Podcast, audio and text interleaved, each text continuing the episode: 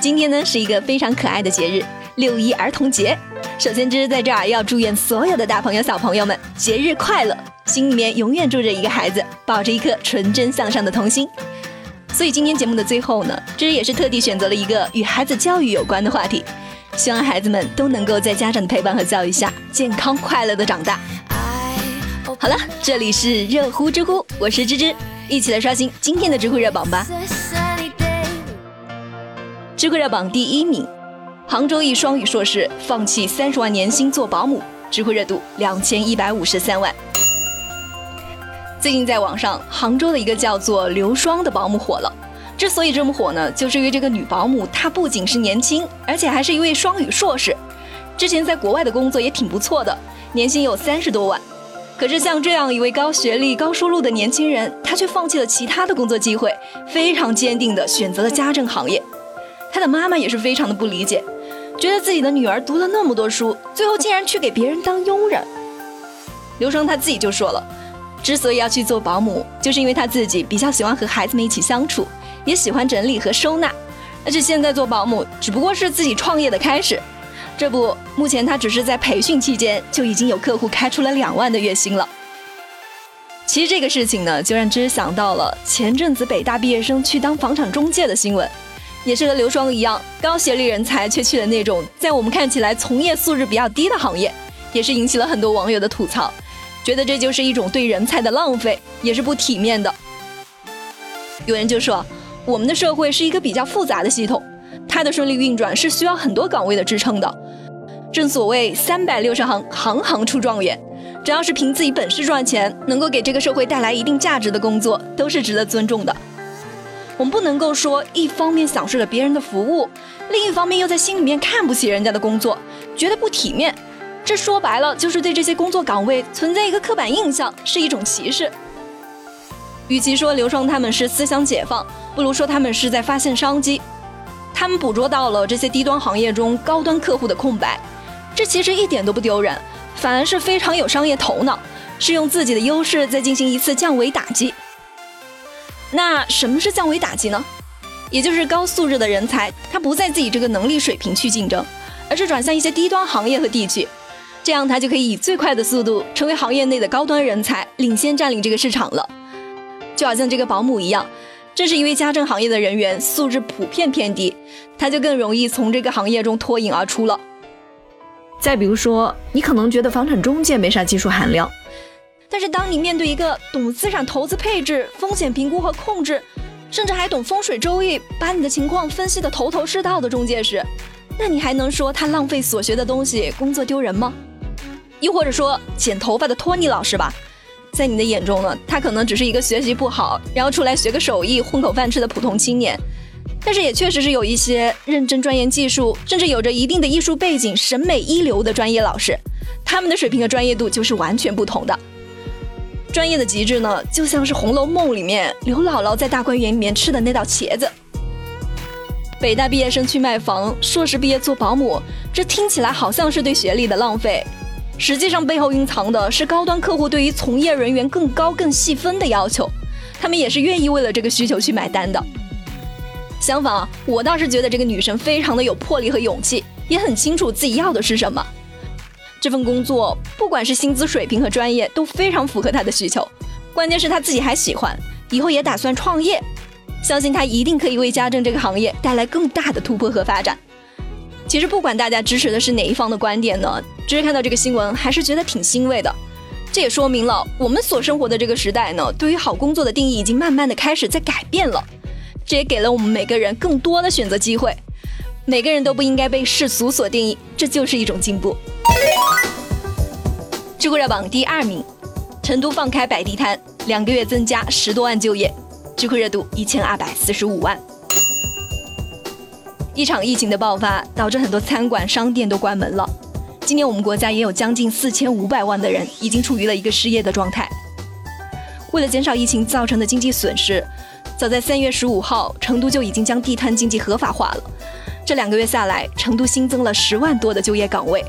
中心城市的复工率超过了百分之九十八，地摊经济它确实是有起到实质性的作用。当地的居民还说，感觉现在的成都充满了市井气，好像是回到了九十年代。知乎网友蝎子就说了：“地摊经济往小了说，它是一种低成本的创业方式；往大点说，中国的经济发展它也是需要降低创业者的成本的。我们这个社会中有太多的人，他们租不起店面，也可能暂时找不到合适的工作，可是又有养儿养女的压力，他们比任何人都需要一个谋生的门路。”这部分人除了是摆地摊，可能就没有更好的方法能够在这个城市里面维持生存了。你允许他们摆地摊，说白了就是给了他们一个就业的机会，或是给那些因为疫情而丢了工作的人一个缓冲的选择，让他们可以在最短的时间里面赚点钱，补贴一下家用，暂时度过这个难关。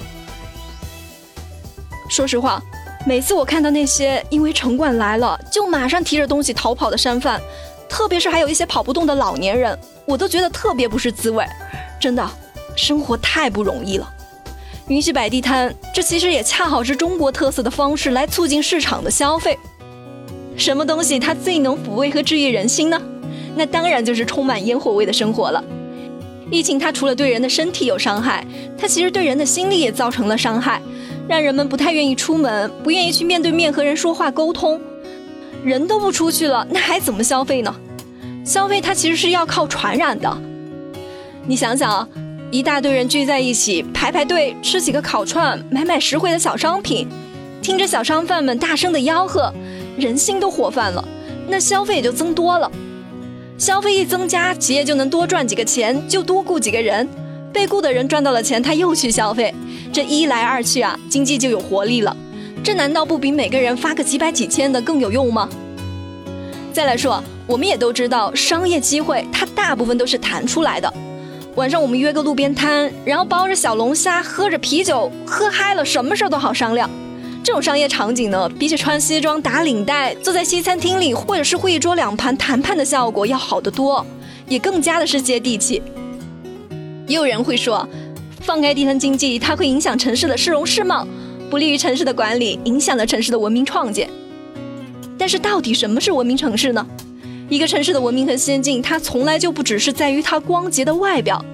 一个国家它的文明和发展，也不完全需要这些东西去装饰，这些东西都只是面子，而不是里子。国家的里子，最终还是要归结到广大人民群众生活当中，为老百姓真正的谋福利当中去的。成都好样的，为他点赞。知乎热榜第三名，我一年收入只有七万，老婆却想要孩子读一年五万的幼儿园。